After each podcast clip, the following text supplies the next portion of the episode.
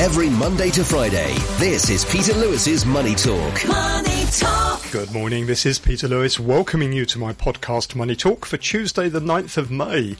And as well as finding us on Substack, you can also listen to us on iTunes, Spotify and Google Podcasts. And you can find out the details of how to find the show on your favourite smartphone app by going to my Facebook page, Peter Lewis Money Talk. Or you can also take a look at my website, peterlewismoneytalk.substack.com. And there you'll also find a lot of information on today's business and finance stories in my daily newsletter. This podcast is sponsored by Surfin Group, which is headquartered in Singapore and offers online financial services to 30 million customers across 10 countries. In today's business and finance headlines, the Fed's quarterly survey of senior loan officers showed US banks plan to raise their lending standards, adding to fears about a looming credit crunch for the US economy. For loans to businesses, survey respondents reported tighter standards and weaker demand for all loan types. And in its semi-annual financial stability report on Monday, the Fed warned that the recent banking turmoil could stoke a broad credit crunch and slow the US economy. Taiwanese exports fell for the eighth straight month due to weak global demand. Exports from Taiwan dropped 13.3% year on year, but moderated from a 19.1% plunge in the previous month. Taiwan's economy is trade orientated and exports account for about 70% of Taiwan's 800 billion US dollar economy.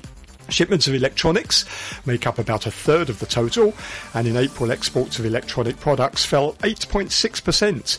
Exports decreased the most to China and Hong Kong, which is Taiwan's largest market, dropping 22%, and exports to the USA fell 10.3%. Japan's service sector expanded at a record pace in April. The au Jibun Bank Japan Services PMI was revised upwards to a record high of 55.4 last month, above March's figure of 54.9. The latest reading marked the eighth straight month of expansion in the service sector, with new orders growing the most in over 15 years, amid greater spending on travel, leisure and tourism. And China on Monday said state security services had raided multiple offices of international consultancy firm Capvision, accusing it of ignoring national security risks and passing on sensitive information abroad. State media said authorities questioned employees and inspected Capvision's offices in Shanghai, Beijing, Suzhou and Shenzhen as part of a nationally coordinated campaign to clean up the consultancy industry is the latest in a series of clampdowns against consultancy groups in China. On today's Money Talk, we're joined by Asian fund management industry consultant Stuart Aldcroft and our US economics correspondent, writer and broadcaster Barry Wood. And if you want to get in touch, please go to my website, peterlewismoneytalk.substack.com. Peter Money. On Wall Street Monday, US stocks faltered as an early rally in regional banking shares ran out of steam.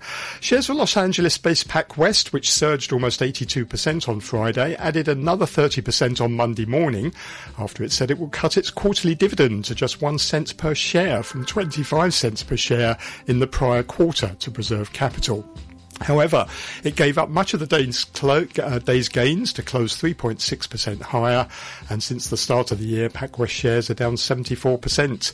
The KBW Regional Banking Index gave up an advance of 1.1% to end the day 2.8% weaker at its lowest level since November 2020. In the broader market, ahead of consumer price inflation data tomorrow, the S&P 500 was little changed with a small gain of under 0.1%, ending the session at 4,138.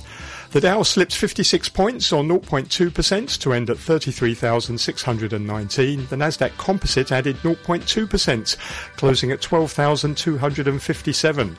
Hong Kong's Hang Seng Index climbed 248 points or 1.2% to 20,297. The tech index rose half a percent. Mainland funds bought $1.6 billion worth of Hong Kong listed stocks through the Stock Connect scheme last week and they bought another 1.8 billion on Monday. But the Hang Seng is down more than 10% since hitting a 2023 high on January the 27th. Today's futures markets are pointing to a decline for the Hang Seng of 80 points in the open. That's about 0.4%. On the mainland, the Shanghai Composite added 1.8% to 3,395. Ahead of trade and inflation data this week, Shares of Chinese banks rallied after at least three mid-sized nationwide lenders lowered deposit rates. China's Zheshang Bank jumped over 6% in Hong Kong and Bohai Bank rallied 3% after they cut interest rates on deposits by as much as 30 basis points. And shares of large state-owned lenders also soared. Bank of China surged by the 10% daily limit in Shanghai for the first time in almost eight years, and CITIC Bank also rose 10%.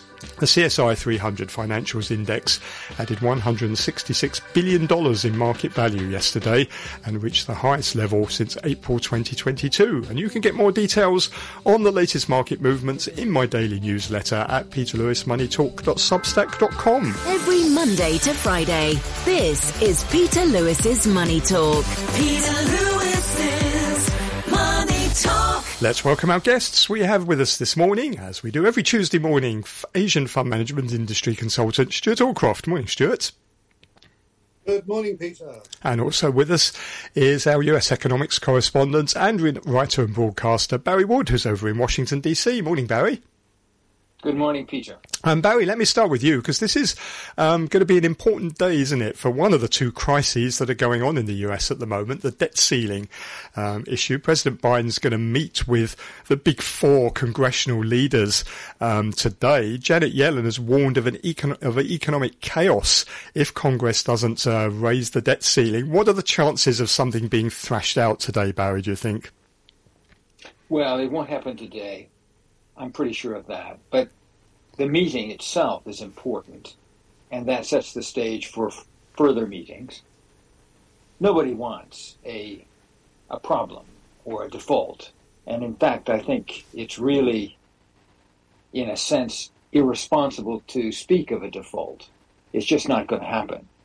But you've got the political divide, with the Republicans saying you've got to cut some spending, and the Democrats saying, "Oh no, we don't. We just want to have a deal." So this is this is in one sense, Peter, the beginning. So that's that's that. I think that um, we'll get through this. Let's not forget that the June first deadline mentioned by Treasury Secretary Yellen is a movable feast. That can change. That can slide to July 1. But at some point during the summer months here in North America, there's a crunch. So it's good that they're moving now. Stuart, It's an interesting situation, isn't it, though, because this seems to now become a, uh, becoming uh, an annual event. Um, it's happened under, uh, I think, two or three presidencies.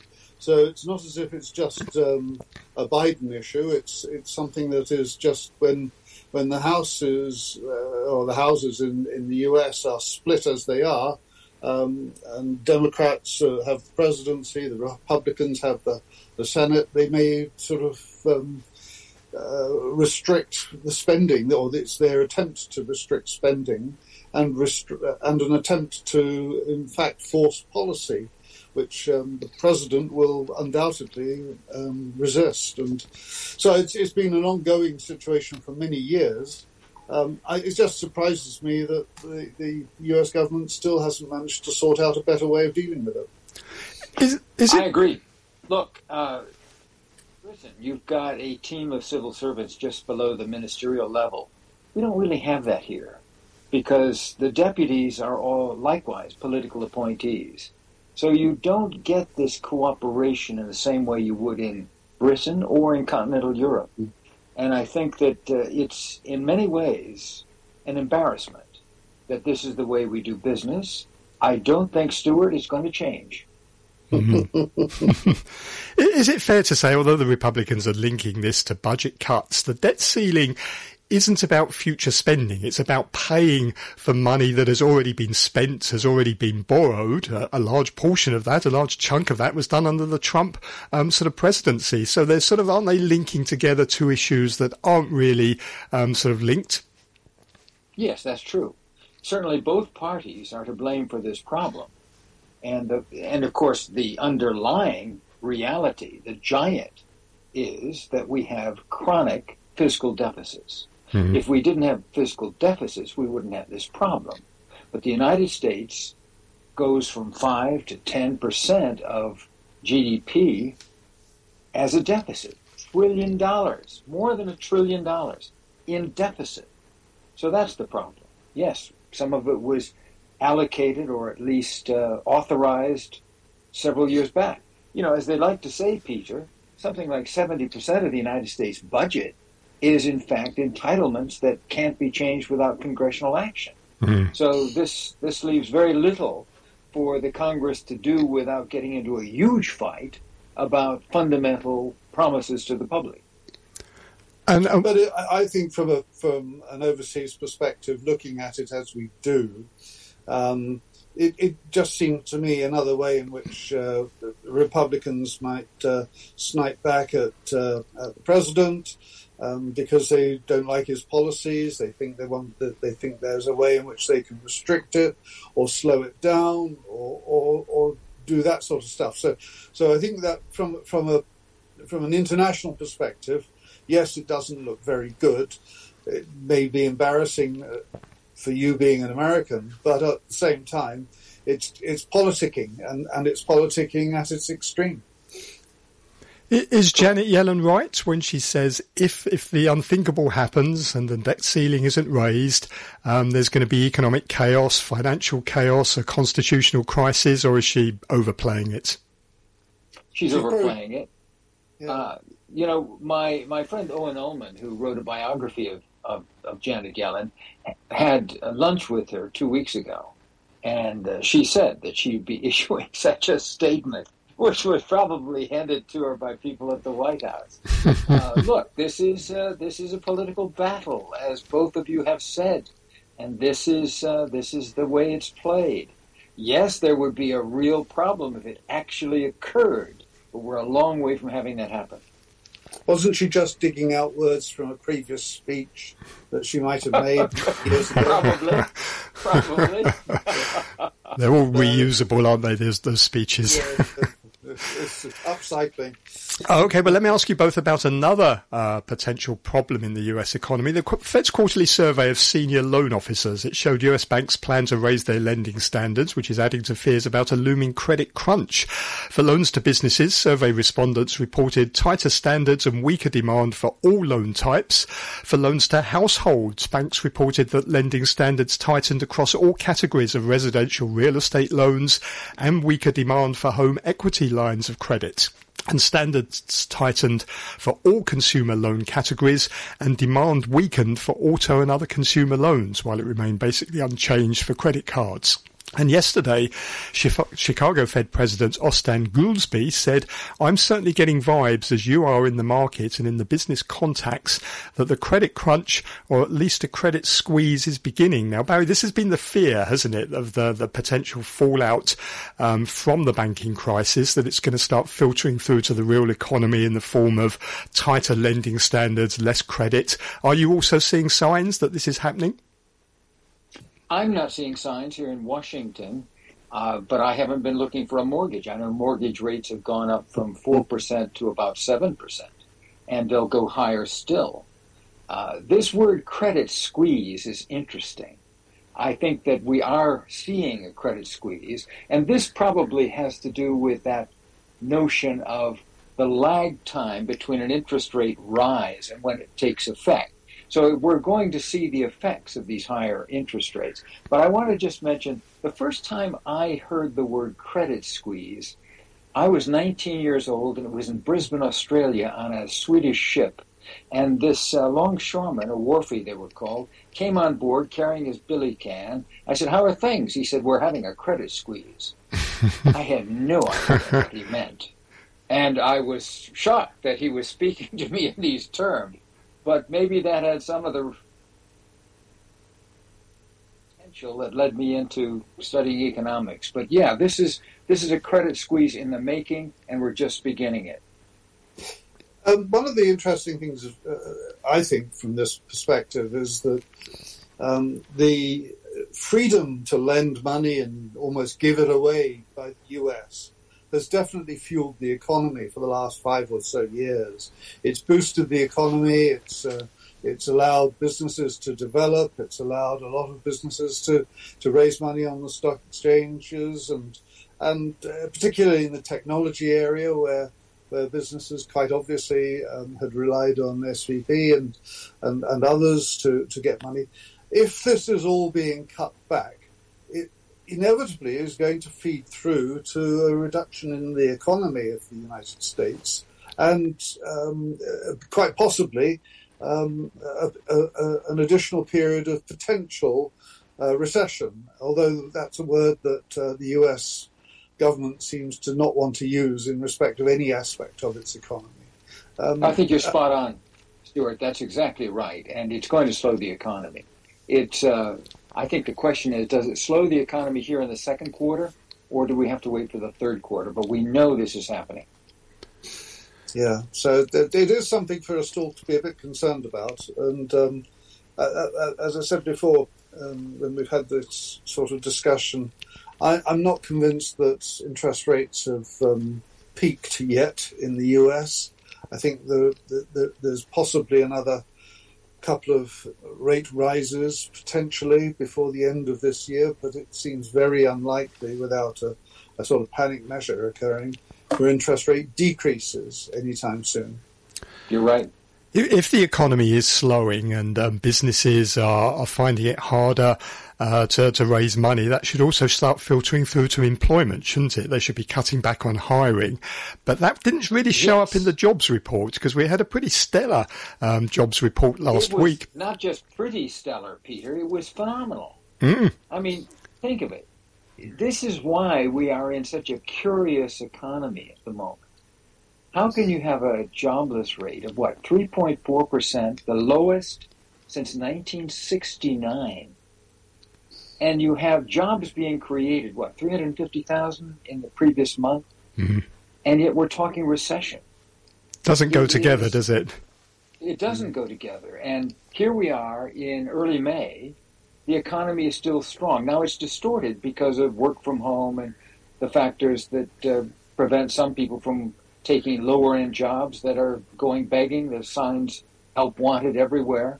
So it's a curious phenomenon. I think it it also amplifies Stewart's point that the Federal Reserve certainly is not going to cut rates soon, and they might raise one more time. Yeah. Um, one, one other aspect, I suppose we should also remember, and this is when we go back to this discussion about the banks and, and the fact that they've got to cut back. Um, the reports now, I, I, think last week it was 3,000. This week I've read it's now 5,000 different banks around the US, whether it be a one branch bank to, to the JP Morgans and Citis of this world. Um, but that's an awful lot of banks out there, and it it, it, it seems to me that, that that's a, a business model that can't be sustained mm. for too much longer. Um, but the question is really more about: Do we think there will be another bank that uh, is coming up to be likely to go bankrupt or likely to need to be supported or taken over? Um, will we know until it actually happens? Because they've, they've been pretty good at uh, burying that sort of news until the last minute. The, the markets seem right. to think that it's not over, don't they? Although we had that rally on Friday in, in regional banks, it seems to have run out of steam um, pretty quickly. And the KBW Regional Banking Index is at its lowest level now since 2020. Also, the S&P 500 financials, it's on the verge of falling back below its 2007 peak, which um, investors sort of regard as being a key um, sort of level um, this this weakness um, in excuse me in regional banks it, it, really Barry doesn't seem to be abating, does it? Uh, we, we get maybe one day where things calm down a bit, and then traders find another bank to go after. Right, and as uh, Warren Buffett and Charlie Munger pointed out over the weekend, uh, they think that um, the regional banks will be hit by the commercial property prop- problem, which is getting worse and hasn't really been reflected in any of the data yet. There's large vacancy rates in major cities, largely from the work from home, the aftermath of COVID, etc. And these um, loans, Stuart is right, there were all kinds of loans made at very low interest rates. Stuart, I would add just one word of um, amendment to what you're saying about those several hundred U.S. regional banks. The ones we're really worried about are probably the last, the first 20 or 30 they're the really big ones that have, say, multiple states, their assets are very large. They're they're in fact very big banks. You take, for example, uh, PNC Bank in Pittsburgh, which bought up several banks here on the East Coast. Uh, they don't want to be called a regional bank because they're they, they say they're bigger than that. But they have mm. lots of commercial real estate loans. I think that the problem is not over. Mm. Mm. There's a very useful table if if you're interested, if if um, listeners are interested in the Financial Times today, which covers, uh, I think, about 50, 50 of those banks that you're talking about, Barry, and talks about you know what their situation is, uninsured deposits, total deposits, that sort of thing. Um, it, it, it's a it's a hit list, probably. Yeah, you're right. Now, Stuart, here's something unusual occurring out here. I wouldn't have had on my Chinese equity market bingo card of, of sectors that people would suddenly pour into. Chinese banks. I mean, there was a rush into Chinese banks yesterday because some of these smaller ones cut their deposit rates, which is hardly good for their, de- um, uh, you know, when, when you're at the top of the interest rate cycle, it's not really a big good time to be buying banks anyway. But what's going on there? This is very unusual, isn't it? Very odd. Yeah, I, and don't ask me to try and explain it, Peter. I, I can't. it's um, it, you know the, the way in which markets move in China um, has become a little bit like the the Japan of 30 or 40 years ago, where it was very rotational, and, and markets would move in accordance with the sort of um, themes of different fund managers. Um, and you'd have one one sector move, then another sector move, then another sector move, as each um, sort of group of fund managers all, all, all, made a decision that they wanted to be in that sector, and they kept chasing each other. And I suspect that that's probably what's going on at the moment with Chinese banks, because mm. um, as we know, Chinese banks have got as, probably as big a problem as many of the U.S. banks in insofar as they've been lending very heavily to property, and property is not a good place to be lending money in the in, in China as it is in, in, in the US, and so, or, or or I should say, as it isn't as well in the US. Uh, so, uh, um, but what we do know is that um, there is a lot of money and support within the Chinese um, financial industry, um, and as it is more or less 95, 99%, 99.5% invested into uh, mainland Chinese stocks, uh, it needs to find places and outlets within hmm. that um, sector, that, that which, whichever sector they think is is next going to go well. I think investors are also betting that, that Beijing is going to let state-owned firms, state-owned banks, or state-owned firms have access to more capital, and therefore banks are going to play a bigger role in the economy. But if I was an investor, I'd be rather worried about that. The thought of Chinese banks making even more bad loans and lending to to firms that they they shouldn't be lending to. It's not really a, a, well, a good route for profitability, is it? No, that's right. And they haven't really sorted out all their bad loan situation anyway up until now. So um, it's it is more good money going after bad, and well, we all know what that can lead to. But that doesn't lead to things in China in the same way as it does in other parts of the world, mm-hmm. because the state-owned banks are so dominant, and the state will support them in the end. Mm-hmm. But in the meantime, banks are the, the latest sector that's uh, in, in China that investors seem to be interested in. Barry, let me ask you about Warren Buffett. You mentioned him a bit earlier. He had his um, annual shareholders meeting, which I think is a bit of a jamboree, isn't it, in uh, in, in Omaha? It's, it's one sort of regarded as one of the, the events of the year.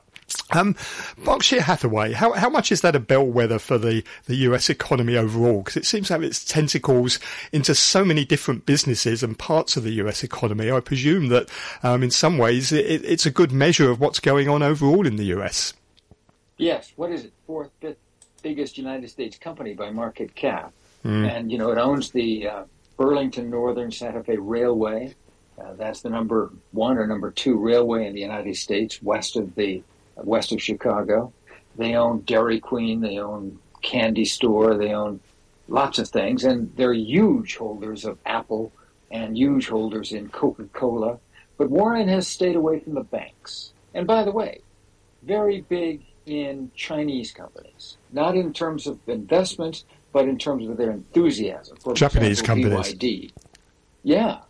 And so, you know, I mean, look, um, I've been either in Omaha eight times or participating a dozen times in these Warren Buffett, Charlie Munger jamborees, as you say. And I think that's a fair term.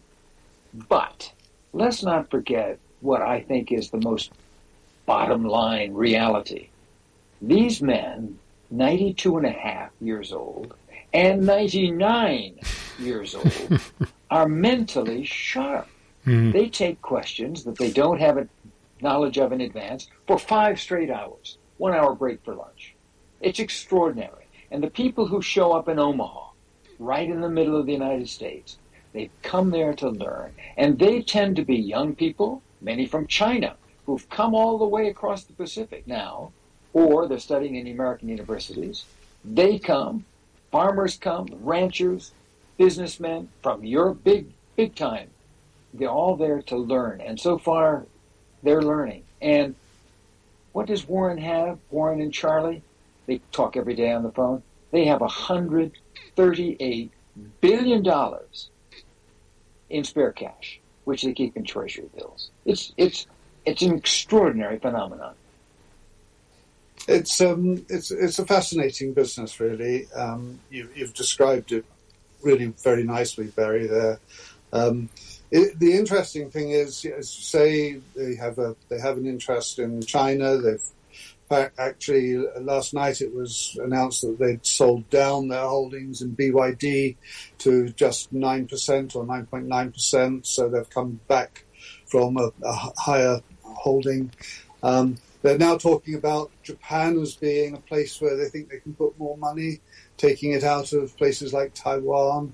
But you know, they are an investor in the Asian region, probably because they they can see opportunity in this region um, in a way that many other U.S. corporations just don't seem to do, and uh, that that's that's a message that um, people in Asia would love to see taken a little bit further because we feel that the US is currently um, ignoring much of our region for political reasons rather than for business reasons.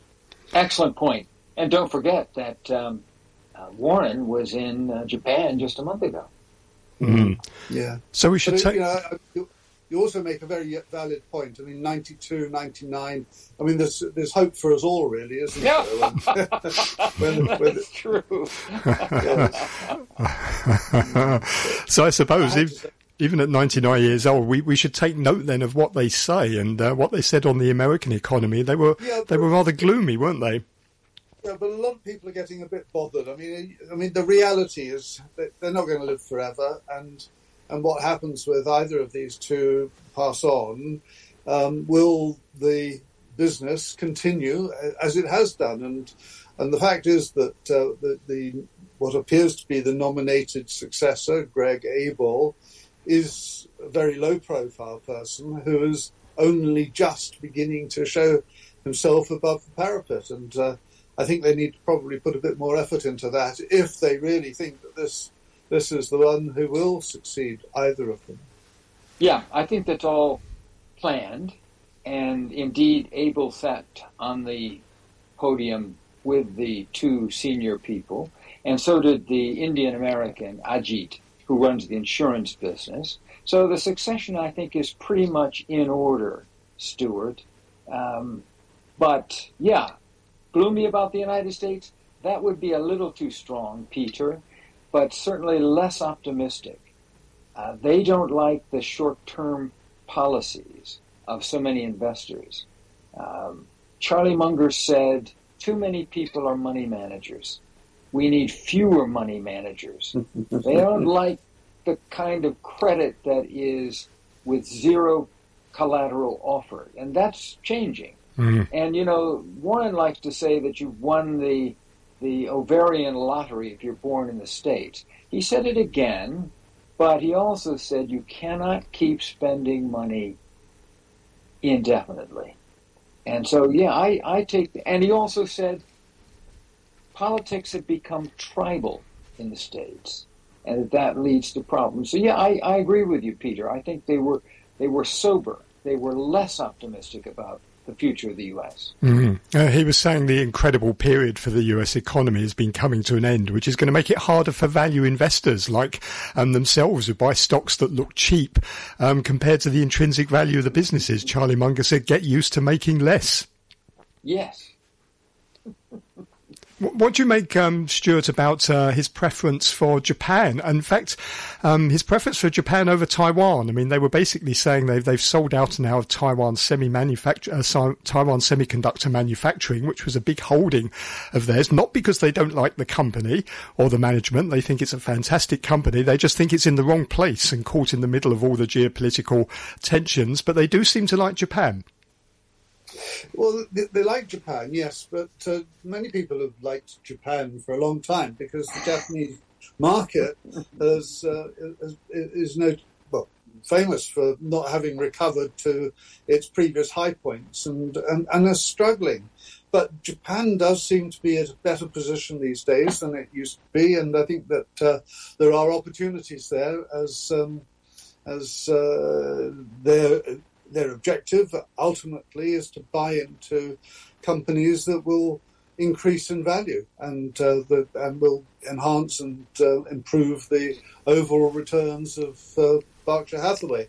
But when you're the size that they are, you need to be buying into big companies, and and Japan does have big companies, whereas Taiwan has lots and lots of much smaller companies, and that's probably one of the major reasons why that they're, they're pulling out. Or, although SCMP um, is still a, a, a very um, oh, a T, sorry, Taiwan Semiconductor Manufacturing, S, uh, TSMC, um, is still a major company in Taiwan and, and mm one of their biggest. But there are lots and lots of very small companies in Taiwan, which are probably beyond the ability of Berkshire Hathaway to be buying at this moment. Uh, that would uh, certainly um, they would not be making any significant difference to the overall returns of that business. Well, thank you both very much. Talked about a lot there. Look forward to doing the same thing next week. That's Stewart Aldcroft, Asia Fund Management industry consultant, and also Barry our US economics correspondent over in Washington, D.C. Thank you for listening this morning. Just a reminder to take a look at the show's website, peterlewismoneytalk.substack.com. There you'll find more information on today's business and finance stories in my daily newsletter, along with details of how to find the show on iTunes, Spotify, and Google Podcasts. And I get to do it all again tomorrow when my guests will be wealth preservation specialist Enzio von Pfeil and Mark Michelson, chairman of the Asia CEO Forum at IMA Asia. And with a view from Japan is John Beirne, vice chair of research at the Asian Development Bank Institute. See you tomorrow. Money Talk